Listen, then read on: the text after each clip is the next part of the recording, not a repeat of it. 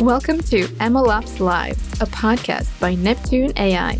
We host in depth discussions where machine learning practitioners answer questions from other practitioners about one subject related to production machine learning and MLOps. Tune in to get real life stories, dirty hacks, and pragmatic workarounds from ML people in the trenches.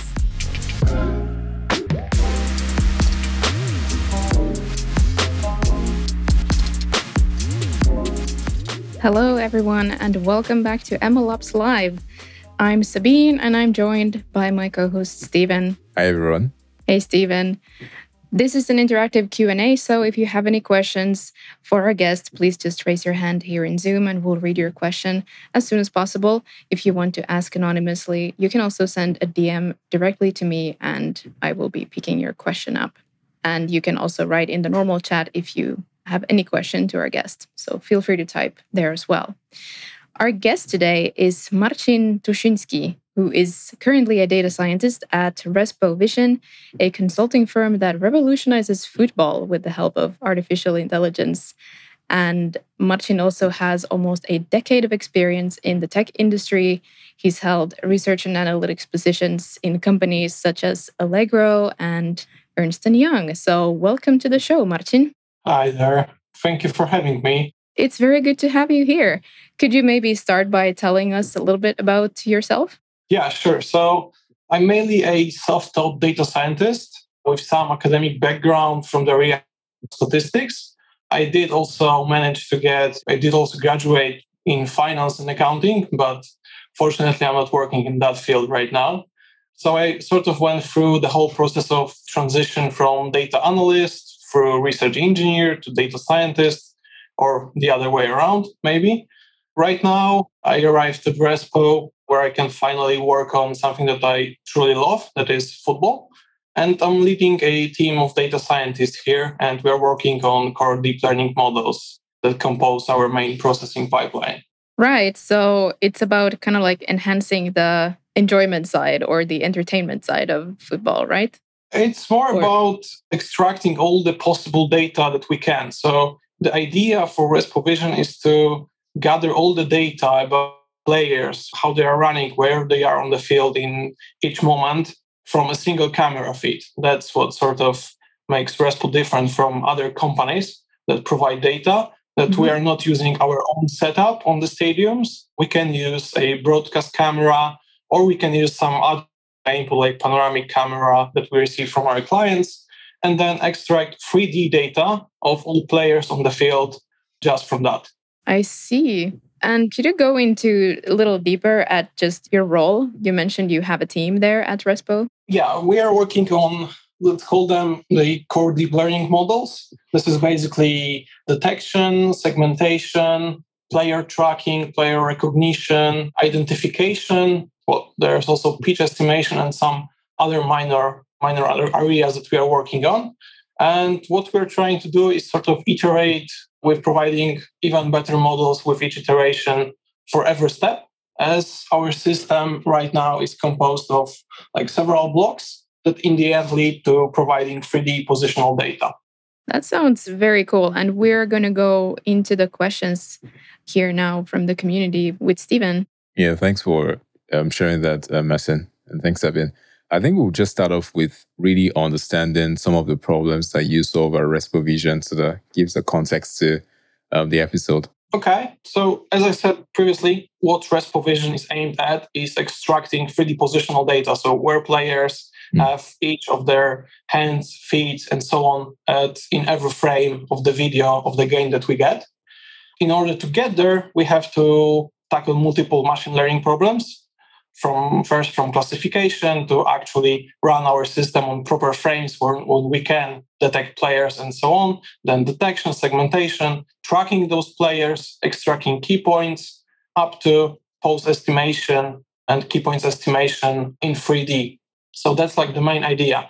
But this is obviously just the tip of the iceberg because we have much more going on with both our online and offline processing pipelines so right now we are working on both online processing where we can provide, let's say, majority of the data that I mentioned previously live for the clubs, for example, to analyze the game as it's going on. but also we have an offline pipeline where we can provide a bit more accurate data together with the 3D key points, with the 3D positional data later on. So this is a whole system that's split into two parts. And also there is layer of data where we are trying to gather everything and store it well, sort of in an organized manner, which is not that easy when we're talking about video or images data sets. Yeah, so these are the problems that we have at Respo Vision and we are trying to solve. Right. And beyond uh, machine learning techniques, are there other particular technologies or techniques that you leverage to solve these problems? We have, we're using a few frameworks. Obviously, mm-hmm. aside from machine learning, modes like Torch, we're using Kedro pipelines for our processing. This was true up until, let's say, a month ago, because we stopped using Kedro. We developed our own system to run machine learning pipelines or MLOps pipelines. As we found that Kedro is not necessarily scaling well with what we have. There were several issues that we had. For example, with loading all of the data sets. So the startup of the whole Kedro framework was very slow. And in the end, each processing pipeline took like a minute or two, simply load everything and check if everything is there. Right now, we don't have this advantage with our new system. As I said, our system is built from several blocks. So if you have like mm. 80 steps to cover, then adding a minute or two on each step really amounts to some time that we are losing. So we skipped using Kedro. Right now, all our pipelines for the offline offline version are running on Argo. Argo pipeline is um, like overlay on Kubernetes, and it's working well. It allows us to scale up all of our processing. For the online system, we have our own solution that is quite efficient. Right now, we are able to provide majority of the of the information in real time for 8K input. So that's right? And these are all purely supporting machine learning pipelines, right? Yeah, in majority, yeah. Okay, okay, awesome. So yeah, I mean, you've given us a glimpse into some of the challenges, and one is the optimization problem you talked about with Kedro. So, what are some of the other big challenges you face with running computer vision systems at scale in production, from development to production? I would say that one of the biggest problems when it comes to running computer vision, uh, computer vision systems is the data quality that we receive. Often, if it's like a streaming data, then the stream can fail. We can receive, we can have some gaps within that, and our system has to be able to handle it, which wasn't as easy for us at the beginning as it would seem. So, yeah, that's one issue. Another problem that we had was sort of using the same models when we were training them and creating new ones and then deploying to production. Because, for example, if we wanted to add some new feature, we had to update some third party libraries, and it would not go well with our main uh, production pipeline. So, this was a huge issue. This is where sort of TorchScript comes in to sort of separate whole idea of training machine learning models from the production deployment system. So it's really not related. So we'd have a separate code base for each one and then just use one sort of compiled model that is just used for inference in the production system. That was another issue that we had. Also, another thing, eh, especially when it comes to processing uh, video data, to processing video data, is sort of fault tolerance. For example, if we receive data that our model said, okay, this is a good data that we can go through to the next step. But in reality, there is like, for example, we have a frame of the game where there are no detections of the players because, for example, it was a zoom on someone on the stands or something like that. And it went first filtering step. So in the next step, there's a detection. Then we try to apply some several advancements on based on those detections and there is nothing in there. So the system has to be able to cope with the fact that the data is missing, not start throwing errors that we didn't prepare for that. Other issues when deploying computer vision systems, I would say to have more memory than estimated because it's always yeah. an issue. I mean, we always tested our system extensively And in the end, we often needed more memory than expected. For example, well, one example would be if when we are using external frameworks like MM detection or Detectron, we had issues with detection and segmentation because during the break, when all the substitute players went onto the field, went onto the field and basically started warming up and so on. Suddenly we had like 60 detections instead of 22. And if we have 60 detections, then every consecutive model will require more memory to store that information. And we didn't account for that, for example. That's another issue. Yeah, I think that's those are few of the most important. Yeah, and I think if you ask any small team or maybe even mid-scale team or hyper-scale team, it's always that infrastructure case that's the issue because to run these models, you probably need GPUs or how do you sort of optimize your models to not just use fewer resources, but also ensure that you don't trade off all the accuracy, right, for trying to use smaller memory? Yeah. Yeah. So we sort of try to separate all of our models from the rest of the data processing. So this is the part of our system where we try to keep the data processing in a single sort of executor and then have another executor that does only the GPU based part and pass the data along to another one and another one and another one. So the idea is that we know what GPUs are available. For example, A10's NVIDIA GPUs. We know how much memory they've got. We sort of try to set the limit there. So, for example, if we know that currently, I don't know, ResNet 50 would be the maximum that we can insert. We're not trying to go any further and see, well, maybe having a bigger model would be better, but then we would have to get another GPU, maybe try pruning this model, try quantizing it. But it always ends up with, okay, but if we are going to somehow make this model smaller, we will lose quality. So we simply try not to go there in the first place just to stick to the smallest model possible in order not to be, well, sad when the quality goes down. Great, great. And thanks for asking. I think when we started this conversation, you talked about something in the sphere of data. Talked about data quality, I meant. I was sort of curious, how do you deal with large data sets in your computer vision systems? Even in, like not just during development when you run the training, but also when systems out there in the wild, in the field, in the football match, processing data from different sources? Okay, so the first thing, the data quality, it's sort of an issue that we had for quite some time. I mean, if you think about, for example, player identification, then if we had a low resolution, for example, 1080p, then the player in the far corner would have like 20 by 10 pixels. It would be his size. So actually knowing who the player is would be impossible. So we sort of try to prepare our system in few versions for different data quality. And we sort of have an estimate basically from our experience, depending on the source. So, for example, we know that this provider of the video would provide us with such quality, and we can pick the correct setting for the system to run smoothly. And how if that answers this question, your question. Yeah, that works as well. And in terms of the storage aspects as well, is he is are these things? I think these are real time processing, right? They happen in real time. They don't happen in batches. Okay. And what are sort of the challenges that happens with real time data streaming in that sense? Because I think the architecture would have to be they are different compared to applications that use sort of batch data, run the processing, and then send the results later. What are some of those challenges you face with that real time processing system? With real time processing, I think one of the biggest challenges is to keep them in order, sort of.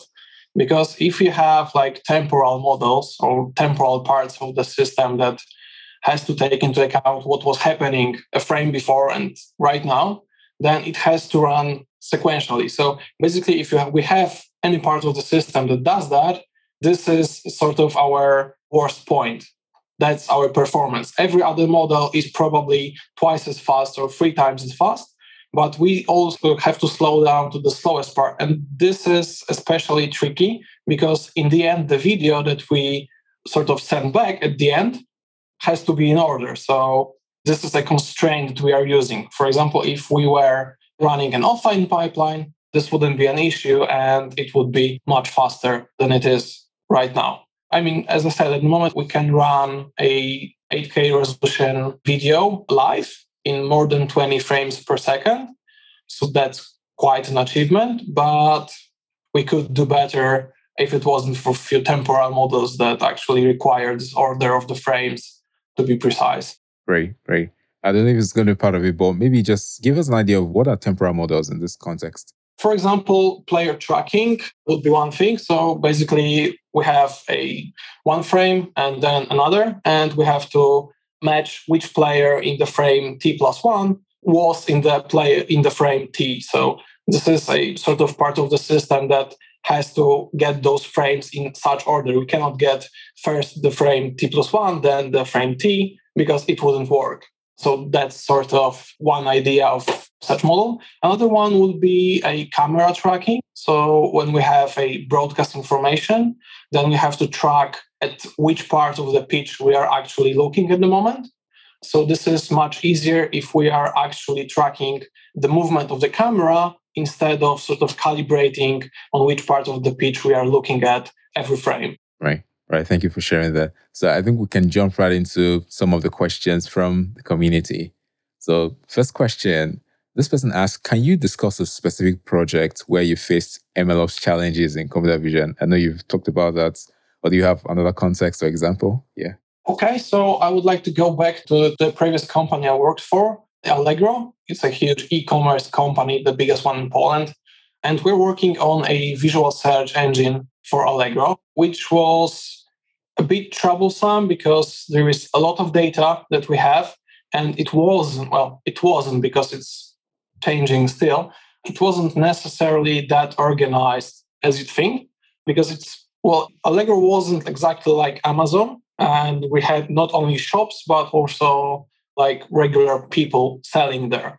So we didn't have all the items properly classified. We sort of thought of them as offers.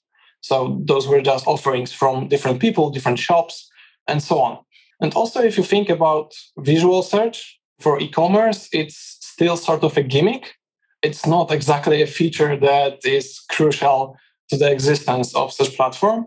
So it was a nice feature. We wanted to add it we started working on the models from the fashion department because we thought that people would look for clothes for stuff like that using pictures and in the end they did but that's a whole different story but our biggest problem was actually testing those models right so when we were training models it was fairly simple we would train those models in sort of a uh, similarity manner so we would get embeddings for each offer and then simply find the nearest neighbor to that embedding in our offer database. But for the testing, especially with new models, it was quite hard.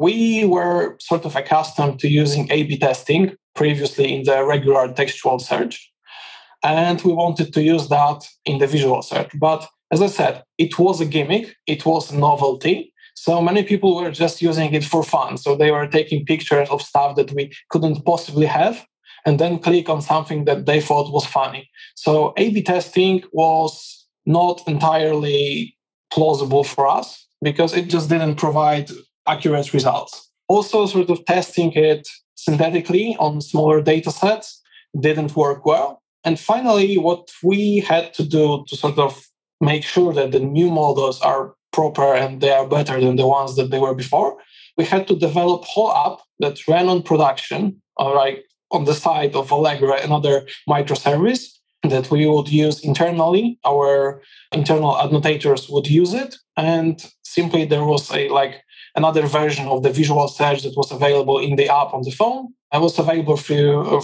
on a website, some light interface, and they would simply go through a set of images that they made, see the results from the old model, see the results from the new model, and select all the ones that were proper. And then we could assess if the model is actually better on the whole database of all offers that we had available.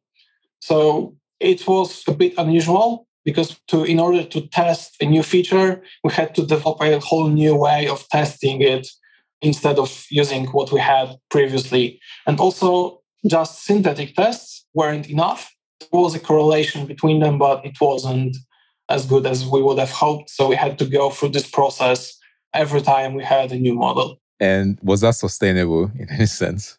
I wouldn't say that was sustainable, but I think that over time, when people stopped playing with the visual search and started mm. using it, A B testing became more feasible than it was at the beginning. So I hope that right now they don't have to use this app anymore because the front end I wrote was horrible. Yeah, right. And and speaking of testing, I think we have one question from the community on testing, and this person asks, just in line with your response you gave us, what are some roadblocks specific to testing CV pipelines for production? Okay, so roadblocks specific to testing computer vision pipelines. This is basically what I said previously. We cannot sort of prepare for what's coming. The data input that we can think about the images for visual search, the video of the game that we get, we can think of many things, but in the end, the users will always surprise us. So the system has to sort of be, that's the ugly saying, garbage in, garbage out. So we have to sort of be able to tell the user that, okay, this won't work. So that's one thing. Another thing I would say when it comes to testing is like simple stuff like connection quality. I mean, sometimes when we were running our live system, the biggest issue was actually the speed at which we were getting the data to the system, not the speed at which the system could actually process the data. So we could be ready for an 8K video quality deployment, but in the end, we had to run with like 4K or 1080p quality because we couldn't receive better one. Yeah, so those are some roadblocks. Also, it's often hard to, well, let's say, test the system when we don't have real world data. I mean, for example, for the visual search, when we were working on it, we had to actually, our team had to go around our houses because this was during the pandemic. And we are taking photos of stuff that we have at home to use it as our test data set to analyze what we can possibly get. Good improvisation. Yeah. So those are some roadblocks that was good improvisation in that sense. Yeah. We do have a question on LinkedIn from Adrian Mate. He is asking Marcin, do you have any fully automated ML pipelines in production, such as automated retraining, orchestration based on triggers, feedback loops, CI CD? So we have continuous tests. Sort of, we have continuous testing. So basically, that's one of the places that we are using Neptune AI basically before every release, every merge to the master branch, we are running a set of tests for each of the models, for the whole system, if it works properly. And then we are using Neptune to store this, such information for later on. This proved to be quite useful more than a few times because we could go back to the historical results and see how our models improved on some held out data set that was just there for the continuous testing. For the automated like training models, we don't have that at the moment. I think that we are sort of still in the phase where we change the architecture of the models so rapidly and so often that we cannot rely on automatic process to do this for us. Awesome. Thanks, Marcin. And thank you, Adrian, for the question. Great. Yeah, back to the community questions. And just in line with the testing, I think it's also crucial I bring up this question from Kimo from the community who asked, How do you plan for reliability of your systems in production, your CV systems in production? So I assume things like ensuring you talked about fault tolerance earlier, or ensuring like how do I call it outages and problems, avoiding things around. Yeah. So right now, what we are doing, I mean, I will be trying to focus here on the online system because the offline processing is a very different story. So right now, what we are basically doing is when we have something going live, we have more than one clone of our whole system running. So if anything fails with one machine, we can seamlessly change to another one which has already the same information, it's just not sending the output back. So that's one thing. Another thing to test how reliable the system is, especially with machine learning, is to, for example, feed some old videos, old videos with some additional information. So, for example, some, I don't know, highlights from different games for, for example, 24 hours. we did this test when we started running our system live in high quality. So we basically took few games and ran them for 24 hours straight and checked if the system works. I mean, if it works for 24 hours, then it's our best guess that it will work for the 90 minutes of the game itself. So those are our ideas to check the reliability. Yeah, and also are there infrastructure, obviously, aside from running out of memory when doing the analytics and stuff, but are there other infrastructure related problems that people should be worried about when these systems are online? Okay, so we had like few problems with the storage available. It was actually maybe not funny. Anyway, the problem was that we had not enough storage to store the video of the game because if you think about a game in 8K quality, it takes a lot of memory, like half a terabyte of data. So that's something that we weren't prepared for, and we have to had to quickly set up a new machine with much bigger hard drive, and then get it up and running on there. So this is always the case with videos and with images. Also, somewhere within our well, this is annotation process. This is not the live processing pipeline. We have something. Well, it enables us to quickly annotate, quickly identify players for model training to improve data that we have. This basically looks like a few players in a row, and you have like many different tracks from the game. And in the end, we uh, obtained an image that was so huge that it wasn't possible to open it in any known to me at least software because it was too huge that it would it not would go in. It had like 700,000 pixels of height. Right. So mm-hmm. basically all software said, okay, no, I'm not going to go there. I'm not going to open this. This was a bit tricky because for our annotation team, we had to sort of take it back, cut it into pieces, send it again. And this was the first time that we actually saw such problem. Quite interested. All right. So we have another question from a community member who is currently working on a video analytics system and they're about to deploy it to production. And uh, for them, first timers, what are some challenges they should expect running the system in production, first timers? Okay, so there's also the case of properly decoding the data. I mean, if you have like unstable stream, it's possible that some parts won't get through and then you'll receive like empty data within the video and this throws many libraries off and they basically say okay i'm not going to decode this so you have to account for that so this is one of the issues Another one is not to rely very heavily on what's working offline. I mean, we also have our like sort of simulated version of our online system, but in the end, it never works exactly the same as the online one. So it's important to run such tests, for example, on some simulated video feed, but running like in the full operational online manner instead of trying to think, okay, what would happen if we had this simulation and try it offline. So that's one thing to keep in mind. And also to check if maybe some parts of the system are well really necessary. I mean, for this is sort of the case of development versus production. So let's think about it. Okay, maybe let's let's use an example. It will be easier. So, for example, we have a pipeline that does team recognition. Basically, takes all the players on the pitch and splits them into proper teams. So this is quite tricky because it's working in an unsupervised manner online during the game. So because we cannot actually prepare for that before the game. And we have like loads of informations that we try to save for analysis, for debugging, for development. But for the production system, we are sort of cutting everything out that we are not using. So this is like an issue that we had for quite some time that we kept that data and it slowed us down. So right now, like putting a line between the development part and the production part and turning this development part off uh, makes much more sense and the system is much lighter. Right. And uh, you mentioned some drift in performance there.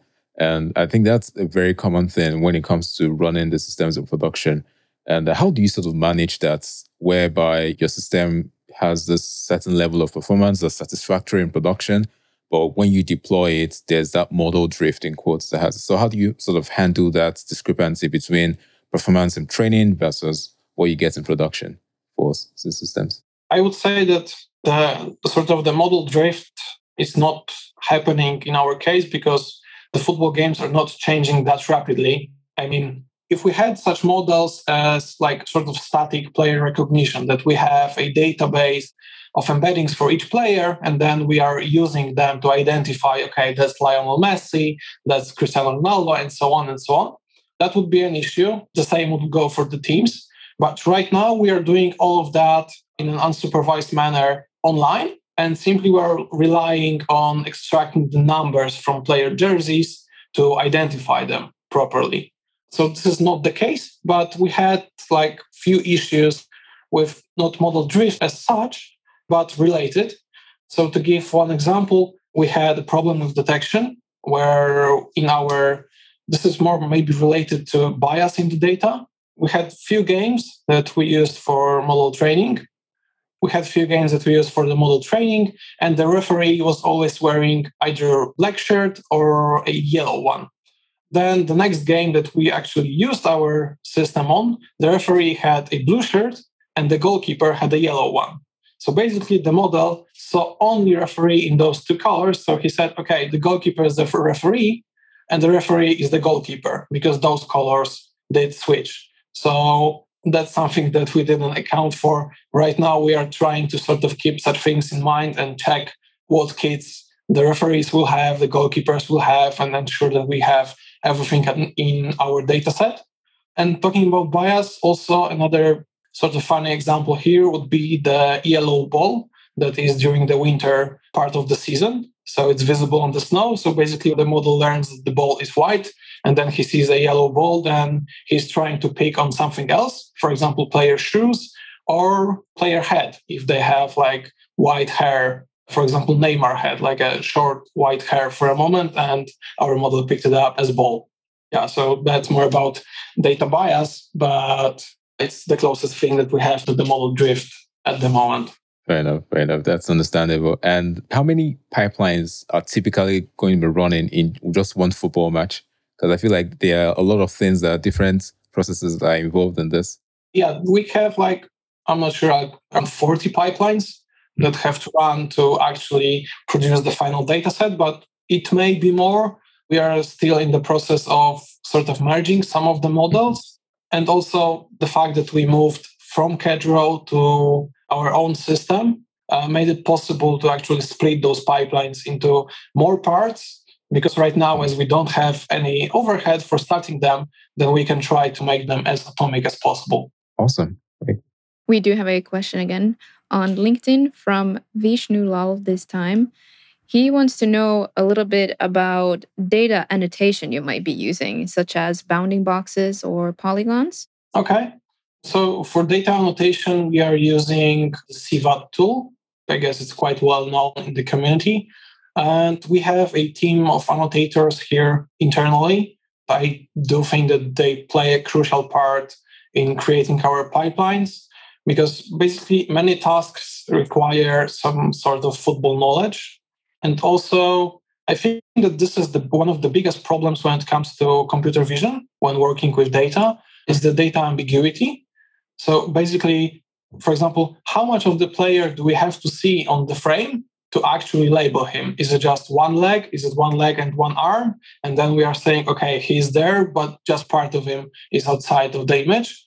So, sort of keeping in touch with the with our internal annotation team makes it possible to set some threshold and arrive at certain understanding of what we need and i think that over time it got much easier and whenever we are sending data outside to annotate we often have to either provide a lot of examples to get there or simply then correct those annotations and answering the part uh, what sort of data we are annotating it's mainly bounding boxes but also identities.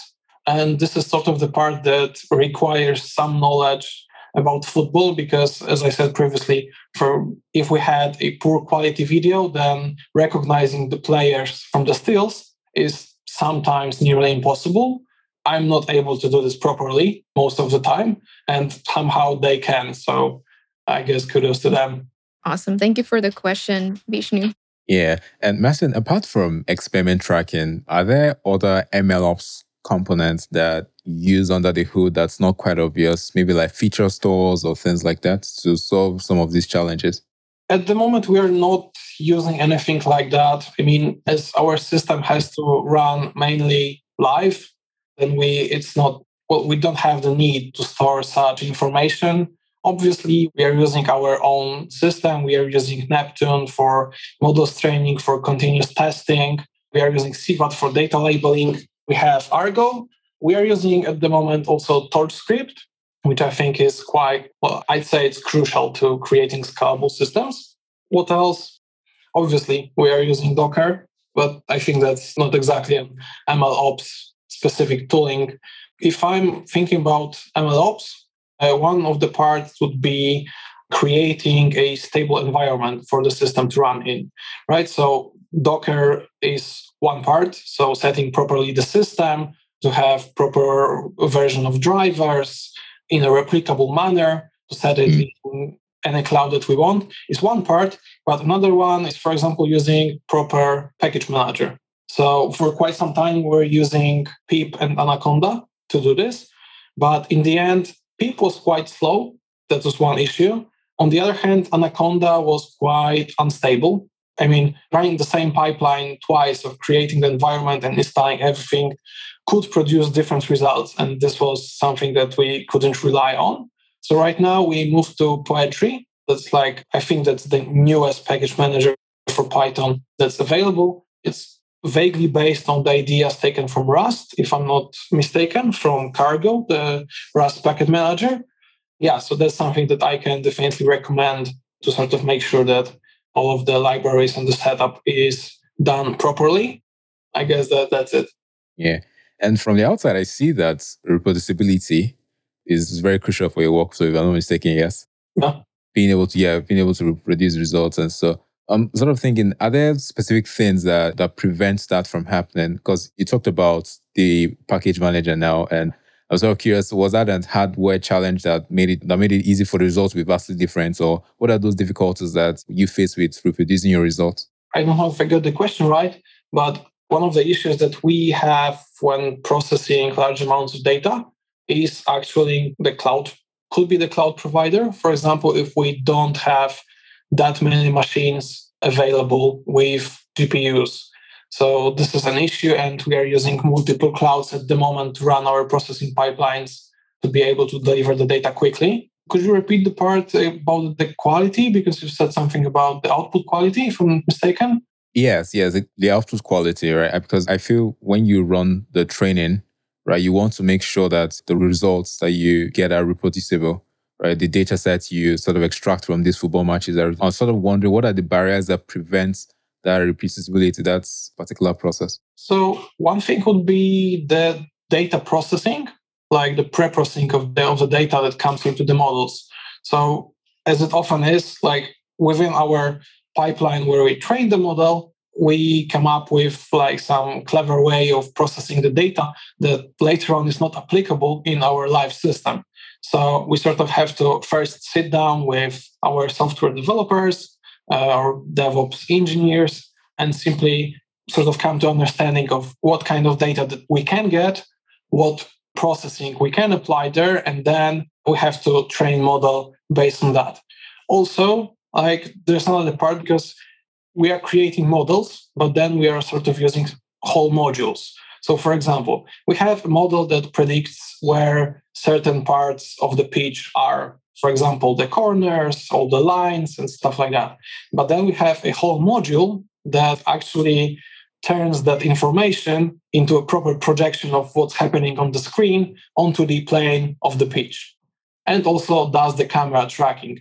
So basically, what we have to do is run a set of experiments that are using the module and run set of experiments that are using the model and compare the metrics between one another to make sure that those are aligned. So if we are getting a better model on some synthetic data, then the module that's running later on in the production pipeline also will get better results. So this was, for example, the case with pitch geometry, where the quality of our projection wasn't as good as it could have been. And turns out that we had some differences in the way that we processed images and checking if those metrics were aligned, like between our machine learning training and then the deployment part, allowed us to find those discrepancies. Yeah, that's a good one. Thank you. And then you spoke about all the software developers and engineers involved. And I'm sort of wondering because one of the key aspects of MLOps is just generally the people, the team itself. So, what are the challenges with cross team collaboration when you have to collaborate with the software developer to maybe move the models to integrate it with the production system or the data engineer? What are those challenges that teams should be aware of, people should be aware of when, when it comes to deploying these systems? I think that one of the biggest challenges is to sort of coming to an understanding of what we are trying to achieve. And like one thing would be to create a system that can deploy many machine learning models but whole another story is to create a team that knows why those machine learning models are there and what we are trying to achieve. And I think that at Respo we sort of achieved this. I think that we don't have any like any problems between us creating the models and software developers introducing them into our pipeline. Maybe this is the case of working in a startup and a small company where we work closely. But also I think that it's quite an important aspect to keep those code bases apart. I mean, as long as sort of we are able to create models apart from like on the side of the main production system and then simply feed those models there, it's much easier. And then we just have to set some set of rules for how, for what data is going into the models. Great. All right. Awesome. So we have uh, another question from community member who is asking, what are some of the key trends and emerging technologies in computer vision that you think would have significant impact in the coming years? I will try not to talk about GPT-4 here, yeah. obviously. But I think that that's a bit the direction that we are going in. I mean, computer vision is sort of at the moment following what's happening in NLP and then transferring such knowledge to vision problems. But in, from sort of another perspective, I think that one major aspect that will be crucial in, in the upcoming years will be creating end to end models. As I said, we had like 40 different parts of our system. And what we're trying to work on now is actually merging them into like 10. So we are trying to merge multiple models into one, sort of in form of like multitask learning or end to end model training. And this is becoming more popular. I recently saw a publication from Beijing University. Uh, it was called MotionBERT, which sort of incorporated both person detection, key points detection, and then 3D estimation, and I think also action recognition, all within one model. So I think that's the way that that's the direction that everything will go to because it simply works better. Now that we have bigger models, that we have data that is, we have models that can be more contextual, then using multiple tasks at once, just as in NLP, will work much better. And we saw that recently because we used to have different models for player detection, for ball detection, numbers detection, and stuff like that. And merging them within one made sense and actually improved the results. Also reduced the computational overhead and energy consumption. Great, great. And just going back to one of your answers earlier, where you talked about one of the failures of the system, which is the bias when it learns to recognize balls are just white.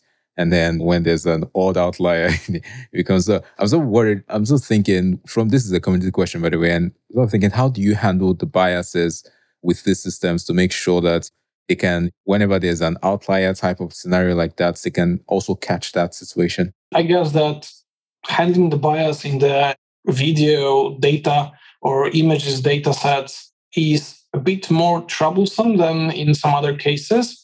That's also thanks to the data ambiguity. I mean, where is the line that we are actually classifying something? For example, one great example would be labeling people in a crowd.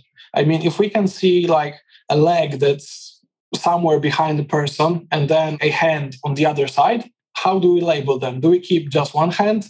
Do we produce a whole bounding box around the whole person? that's a bit ambiguous and it introduces some form of bias. So if our data was labeled sort of improperly, for example, we had just half of the player labeled when he was occluded by another one, then it would end up within the model and in our final data.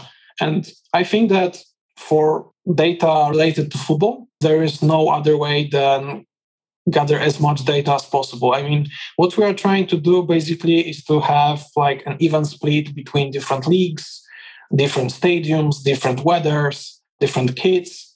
Actually, kits is a bit of a tricky part because we had some issues with recognizing teams, especially with low quality input. Because when we had low quality input, then we had low quality of segmentation. And for example, our segmentation mask would cover part of the grass as well as the kit. And then the color of the kit, if you were to average it, would always be brown, no matter what kit the team had. Yeah, so fighting the bias here is just about gathering as diverse data as we can get our hands on. Great. So yeah, we have a one on the personal side, and this person asks, how do you stay up to date with the latest trends and technologies and MLOps for computer vision? What resources do you rely on? honestly, I think that I cannot keep up with everything that's coming out. I think that's relatable.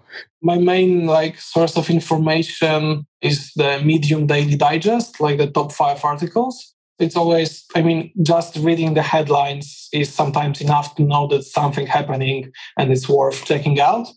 Outside of that, I follow the YouTube channel of Two Minute Papers, so this is also sort of always like if there is some breaking change coming, it will be there. And also I try to stay updated about what's happening on conferences like CVPR or ICML to see what papers are published there. So I guess those are the three main sources, but I'm quite certain that I cannot keep up with all the tools that show up. Yes, yeah, definitely.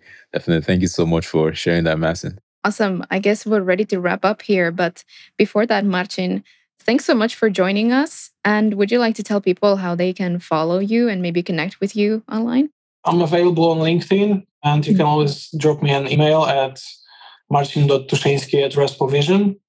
So that's the way to reach me, but I guess LinkedIn would be fine. Awesome. Thank you for answering all the questions today. So this was our last episode of season one of the Neptune AI podcast, where Stephen and I host a live Q&A with various MLOps practitioners. And the next season will actually feature our CEO, Piotr, and our platform guru, Aurimas, hosting the discussion. And it will be more platform oriented. So do not miss the next season. Stephen and I will be thanking you for the company thus far. It's been a pleasure, Stephen. Same here. Same here, Seven. It's been a pleasure talking to MLOps practitioners doing real world stuff and sharing those insights with you live and over a recorded podcast as well. Certainly. And we're not going anywhere. You can stay in touch with us in the MLOps community Slack as well. And you will hear from us here at Neptune AI again very soon. So do follow us on socials for more updates. We're especially active on LinkedIn. But until next time, take care. Bye bye. Bye, everyone.